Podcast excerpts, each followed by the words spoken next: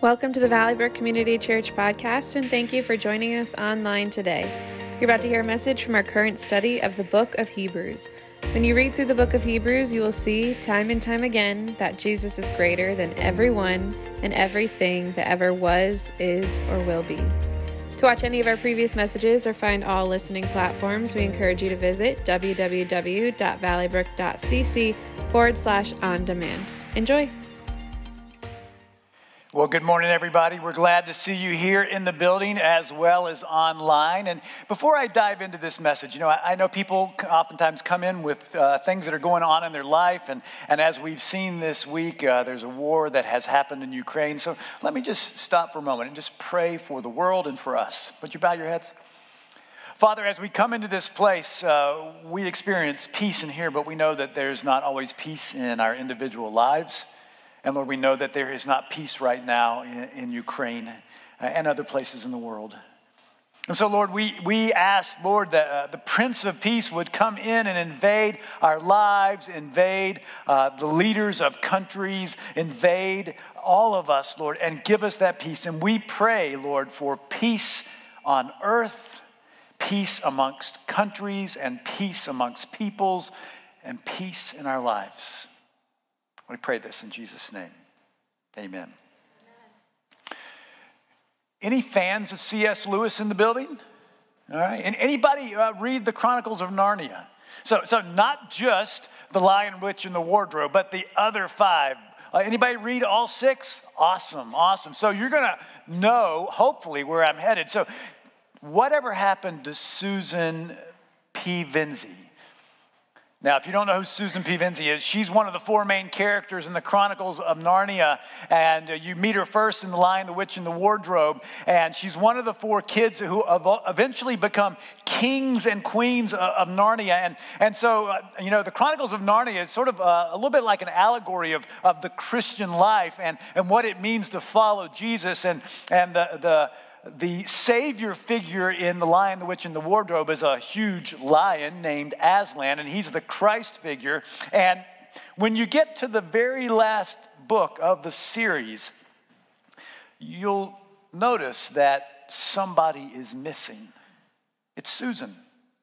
Uh, the omission is, is glaring. And, and even within the story, it's, the last book is called The Last Battle. Uh, even within the story, even the characters are asking why Susan is not with them there because the last battle is, is about obviously the, the last judgment and about heaven. And so, you know, they're in the place that's considered heaven and they're, and they're wondering, you know, why isn't Susan there? And here's the answer straight from the book. Uh, my sister Susan answered, Peter is no longer a friend of Narnia. Uh, and then Eustace continues, Yes, and whenever you try to get her to come and talk about Narnia or do anything about Narnia, she says, What wonderful memories you have. Fancy you still thinking about all those funny games we used to play when we were children.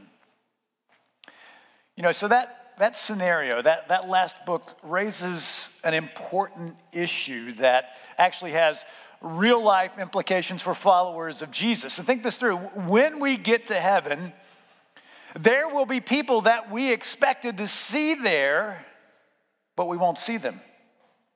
People we thought were believers who turn out not to be. So C.S. Lewis is describing someone who seemed to be a follower of Aslan, the, the Christ figure, who seemed, in other words, to be a Christian, but who ends up turning away. Now, Eustace's words explain why she dismisses all their childhood memories as mere games, as if they really didn't happen. She's trying to be grown up and, and no longer a child, no longer uh, a believer. Now, in, in the Christian life, uh, that concept is called apostasy.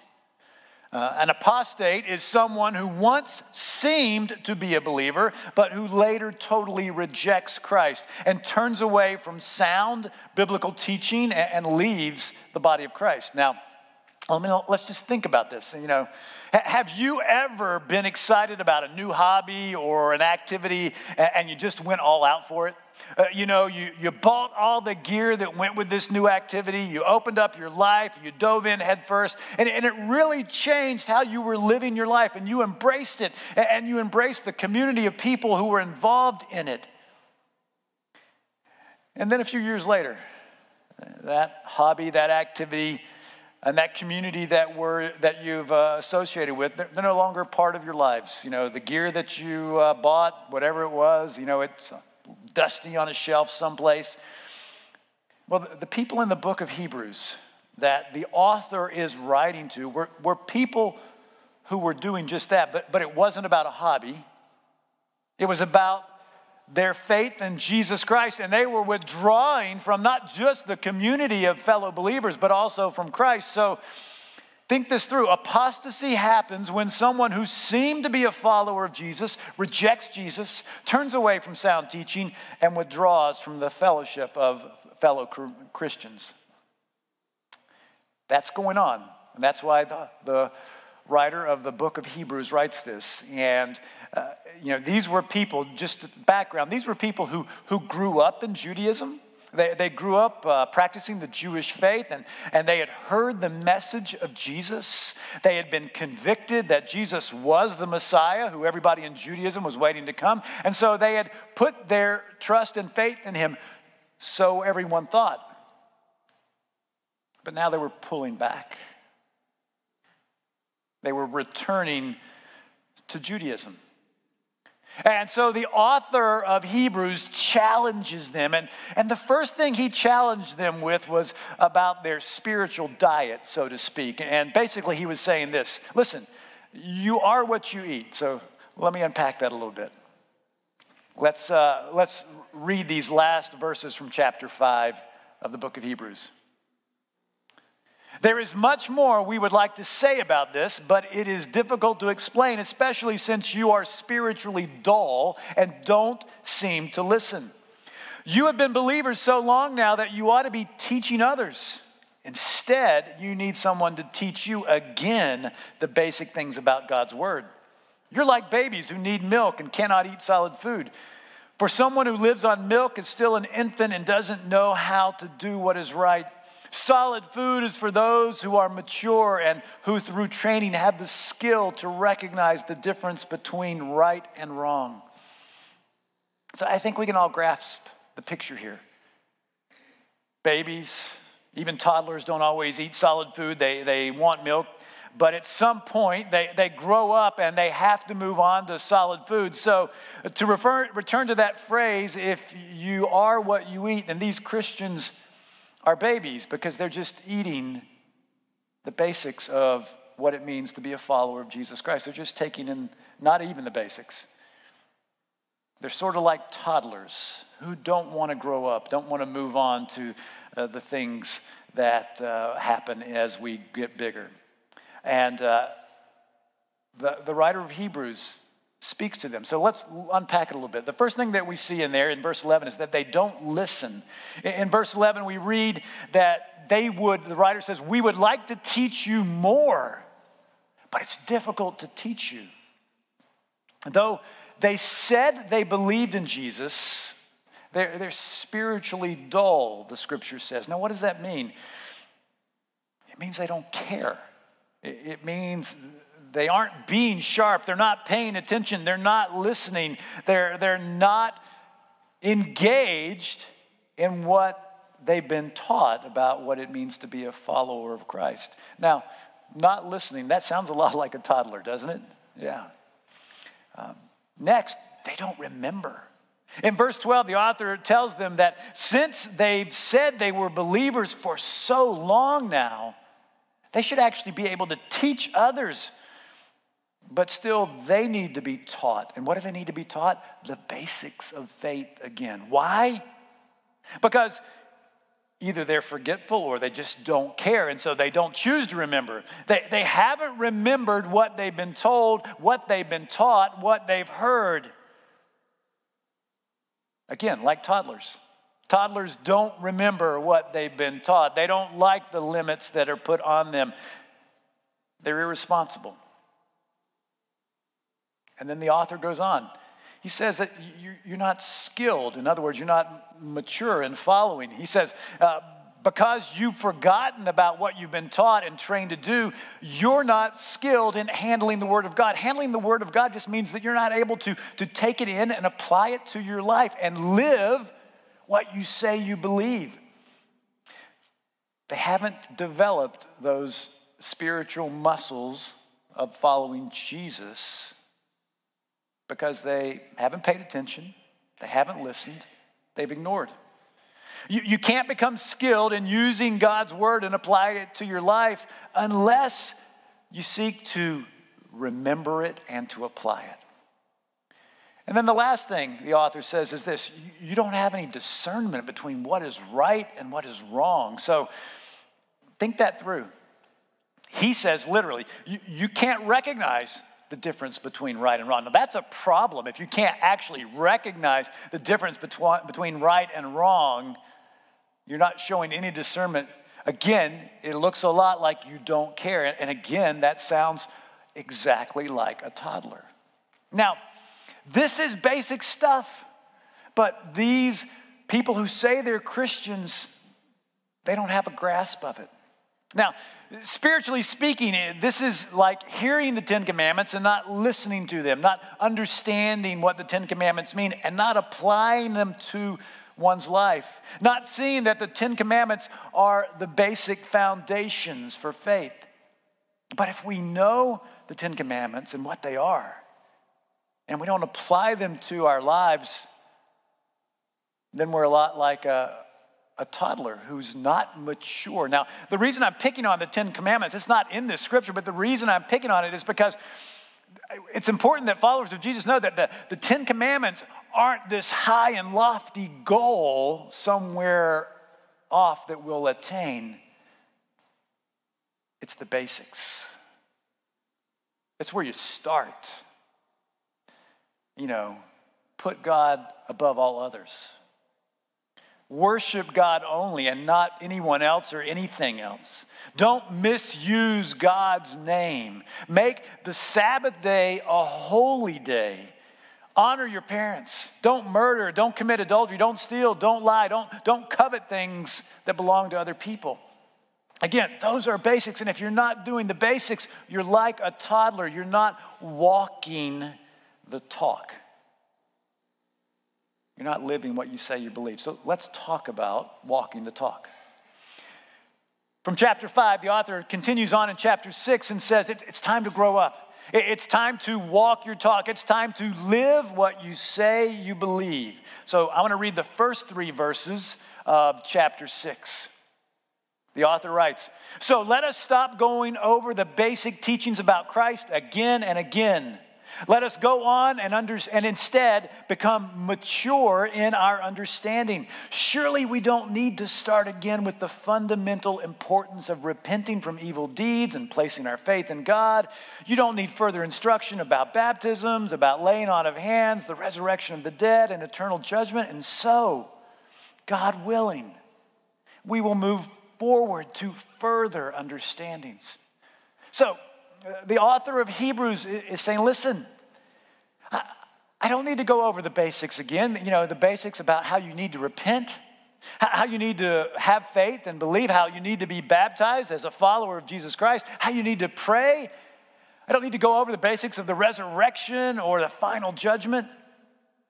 The author is saying, listen, it's time to to start living what you believe. It's time to, to move on because these are basic beliefs and they should be the foundation of the lives of the people that he's writing to if they're really followers of Jesus. And that's a critical understanding before we go to the next verse. Uh, what, what the author of Hebrews is saying listen, if these people are really Christians, they would not need this basic teaching because they would know it and they would share it with others. They would build their lives and their faith on it. And so, since they're not doing this, he questions if they're really followers of Jesus. Now, with that knowledge, after we've seen the first three verses, let's go on to verses four, five, and six. For it is impossible to bring back to repentance those who were once enlightened, those who have experienced the good things of heaven and shared in the Holy Spirit, who have tasted the goodness of the Word of God and the power of the age to come, and who then turn away from God. It is impossible to bring such people back to repentance. By rejecting the Son of God, they themselves are nailing him to the cross once again and holding him up to public shame. Now, now let me be clear. Uh, this, there's an important thing that I need to share with you, and, and I don't want you to jump to a conclusion. This is important. The author is not saying that people can lose their salvation. That's not what he's saying. The reason he says it's impossible to bring them back to repentance and all these other things is because he's saying, listen, they've been told the truth, but they have chosen to reject it and not believe it. They just give lip service to believing in Jesus. They, they never really lived for him. What the author is saying now, it's heavy. And it, it should, when we read it, when we hear it, when we study it, it should cause us to pause it should cause us to reflect on our own lives in Christ. Are we walking our talk, or are we just giving lip service to believing in Jesus? Jesus spoke directly about this. In the Gospel of Matthew, this is what he said. He said, Not everyone who calls on me, Lord, Lord, will enter the kingdom of heaven. Only those who actually do the will of my Father in heaven will enter. So Jesus is saying it right there in black and white. He's saying, listen, you can give me lip service and call me Lord, Lord, but, but it's not just lip service that I want. I want you to live your life for me. I want life service. And that's demonstrating that you're my follower. So, uh, again, let me be clear.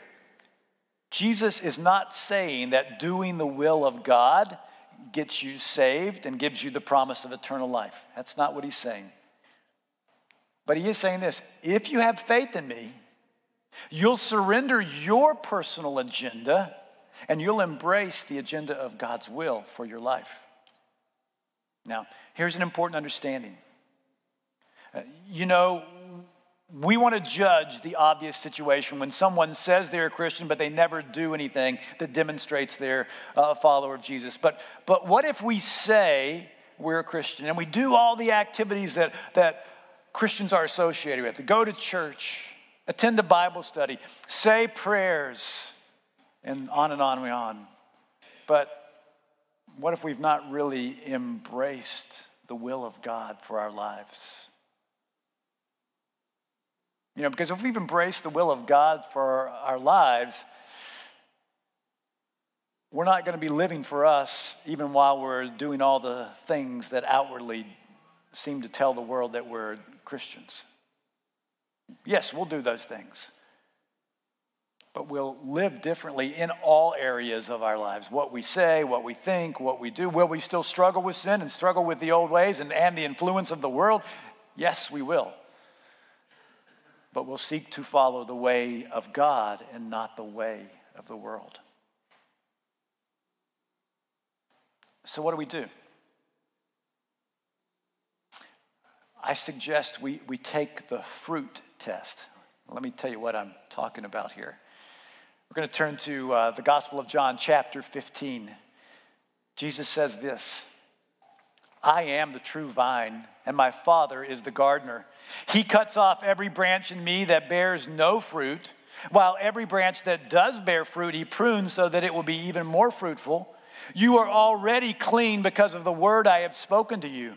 Remain in me as I also remain in you. No branch can bear fruit by itself, it must remain in the vine. Neither can you bear fruit unless you remain in me. I am the vine, you are the branches. If you remain in me and I in you, you will bear much fruit. Apart from me, you can do nothing. If you do not remain in me, you are like a branch that is thrown away and withers. Such branches are picked up, thrown into the fire, and burned. If you remain in me and my words remain in you, ask whatever you wish and it will be done for you. This is to my Father's glory that you bear much fruit, showing yourself to be my disciples. You did not choose me, but I chose you and appointed you so that you might go and bear fruit, fruit that will last. So, big picture. Obviously, Jesus here is the vine. Everyone who believes in Jesus is a branch. And verse 5 is a key verse here. we, the branches, must remain connected to Jesus, the vine. He is the vine because the branches have to be connected to him to bear fruit. And what does this fruit look like? Well, in the next section of the, of the chapter, we're not going to read it, but Jesus makes it clear what that fruit includes. And it includes these things obedience to the commands of Jesus. The fruit of following Jesus also includes experiencing joy. So don't think following Jesus is joyless. He says your joy will be complete and he'll, he'll give us his joy. Jesus also tells us that the fruit that his followers will produce is that they will love one another. And finally, the fruit we will produce is that we'll be a witness to Christ for others. Now, this is important. Now, you know, some people say, well, you know, following Jesus is hard and he's gonna he's gonna ask a lot of me. He will. He will. I mean, that scripture says it. Remember what it said? It said, uh, He cuts off every branch that bears no fruit. But then what does He say? For while every branch that does bear fruit, He prunes. What does Jesus prune from us? He prunes from us the things that are following the ways of the world that we're tempted to follow instead of following the ways of God. Uh, professor and uh, Dr. Uh, D.A. Carson writes this This fruit that Jesus talks about is nothing less than the outcome of persevering dependence on the vine driven by faith, embracing all of the believer's life and the product of his or her witness. Let me just read that again. The fruit that Jesus is talking about is nothing less than the outcome of persevering dependence on the vine. That's what we need to do. It's driven by faith, he says. It's embracing all of our lives. So, the test of producing the fruit of following Jesus the fruit test. It's a, it's a litmus test for believing in Jesus, and, and it's throughout the New Testament. If you truly believe in Jesus, you will listen to what he taught, and you'll listen to God's word, and you'll remember it, and you'll apply it to your life, and you'll have discernment. And the life that you live, the choices that you make, the words that you speak, the thoughts that you think will look different than what our culture says and does and thinks. That's how we see the fruit. So, look, believing in and following Jesus, I hope you understand, it's not, it's not a casual commitment like, say, joining a health club. You know, I, I remember years ago, we, uh, one winter, uh, we joined a health club because it had a pool. And when the kids were young and we wanted to take the, cool, take the kids to the pool and go swimming. And, and you know, those first couple of months, we used it all the time and we went. But as the weather got warmer, we stopped going so often. And as spring turned into summer, we stopped going. And, and you know what? The health club didn't care. They didn't care that our commitment was casual. You know, we never signed up for the special programs. I don't think I ever went to the workout room. We signed up for the pool, but once the weather got warm, we stopped going. And, and you know, the only commitment the health club was concerned about, it was my, yeah, it was my payment. As long as I was making the payment, they didn't care what I did. Jesus wants us. He wants our heart. He wants a relationship with us. He, he doesn't want a casual commitment, he wants total commitment. The author of Hebrews was calling people out because they never really made a commitment to following Jesus, and now they were committing apostasy. They were walking away from Jesus and the Christian community. You know, I've been a pastor for 35 years, and I've seen uh, people walk away from the church and from Jesus when God's word is taught over sexual purity or over what God says to do about giving 10% of your income or about racism or about what Jesus taught about full obedience. You know, Dietrich Bonhoeffer talked about cheap grace, and cheap grace is telling people you can be saved by praying a prayer, but not saying that Jesus wants all of your life. Yes, you can be saved by putting your faith and trust in Jesus, but He knows if it's sincere or not. So don't delude yourself. Don't, don't misrepresent what it means to be follow, a follower of Jesus. Yes, He wants to have a relationship with you now and for you to spend eternity with Him, but He wants all of you. He wants you to take it seriously. He wants you to be a part of His mission. He wants you to be sharing His message.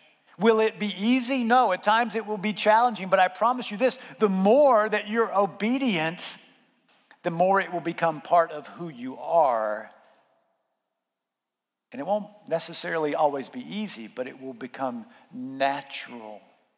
And the more you exercise those spiritual muscles, the more it won't be as frightening or as scary.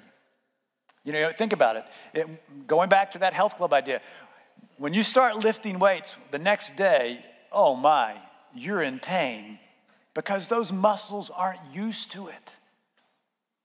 You know, living your life committed to Jesus, it can be scary and, and frightening and even painful, but the more you do it, just like the more you lift the weights, the more your muscles get used to it, the more it becomes something that is not frightening or scary or painful. So this morning, I want to ask you to ask yourself a question or two. I'm going to read them to you. Ask yourself this Am I going beyond the basics of faith? Am I reading God's word regularly? Am I applying what I learn from God's word to the way I live my life? Am I applying the hard teachings of the Bible to my life? Am I talking to God regularly or praying? Am I giving my time, my talent, my treasure to God through the body of Christ? Have I been baptized in obedience to Jesus' teaching? Am I a, a good person or a godly person? I'm going to invite the worship team to come up and get ready for our final song. But if you're thinking what Jesus wants from you is hard, you're right. He doesn't offer us cheap grace, it's costly. Jesus doesn't apologize for that. Think about it. Think about what Jesus did for us. He did the hardest things possible for us. He left the throne of heaven and he came down to earth to live a life like you and I live, to experience the highs and the lows, the emotions, the heartache, the sadness, the joys, everything we experience. He gave up heaven to do that for us. But that's not all. We know he was arrested for our sake. We know that he was beaten for our sake. We know that he was crucified for our sake. And if you know anything about crucifixion, it's one of the most inhumane forms of capital punishment. And he did that all for us.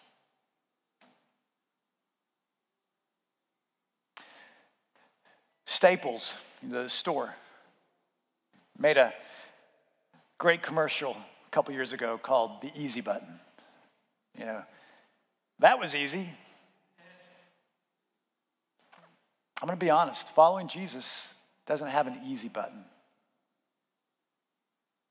But he said, My yoke is easy and my burden is light. In other words, he's going to walk with you.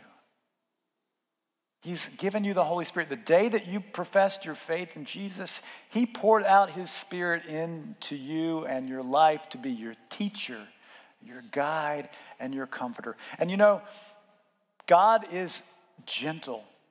When you profess faith in Jesus Christ, you don't all of a sudden become some spiritual robot, do you? You, you know the good to do, and sometimes you don't do it, and sometimes you do the good you know to do. The Holy Spirit doesn't come in and take over and make you into a robot. The Holy Spirit gives you the choice to do your will or to do God's will. And here's the thing Jesus will forgive us when we make a mistake and we do our will instead of His will. So I want to challenge you today. Don't be like those folks in the book of Hebrews who was walking away from Jesus. If you've not committed to Jesus or you've just made a casual commitment, today is your day to make a real commitment. If you've never made a commitment to Jesus, today's your day to tell him, Yeah, I believe in you. I want to follow you no matter the cost. And if anybody just feels like they need to, to ask forgiveness and recommit, today's your day too. So I'm going to lead us in a time of prayer. And I'm going to give you some words to speak back to God silently here in this room and online. And, and I encourage you to do it. And, and listen, if you do it for the first time, we've got a book on discipleship we would love to put in your hands. So send us an email at connect at valleybrook.cc. But now, would you bow your heads and enter into a time of prayer? God, as we come into this place today, we realize that you've called us to be your follower, that you've called us to, to be all in for you as you are all in for us. We thank you for your grace. So, Lord, today there are people in this room who may want to make a recommitment to you. There are people who just need to say, God, I'm sorry for what I've done, and I want to be faithful to you. And there are people who have never put their faith fully in you and they want to do that today. So, uh, folks, I'm going to just give you some words to pray, and you can personalize them and pray them silently back to God and, and say, I'm making a commitment or a recommitment. So, here we go.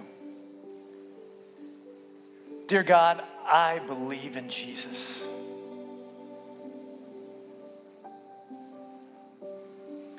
I accept his forgiveness for my sinfulness.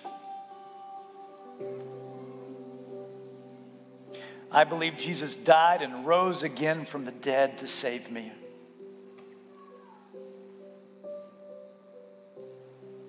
And today, I'm all in. I'm his follower. And so, God, as we say amen to that prayer, fill us with your spirit to be fully devoted followers, not casual followers, but fully devoted. May we live for you the way you live for us, all out, all in, all the time. We pray this in Jesus' name. Amen.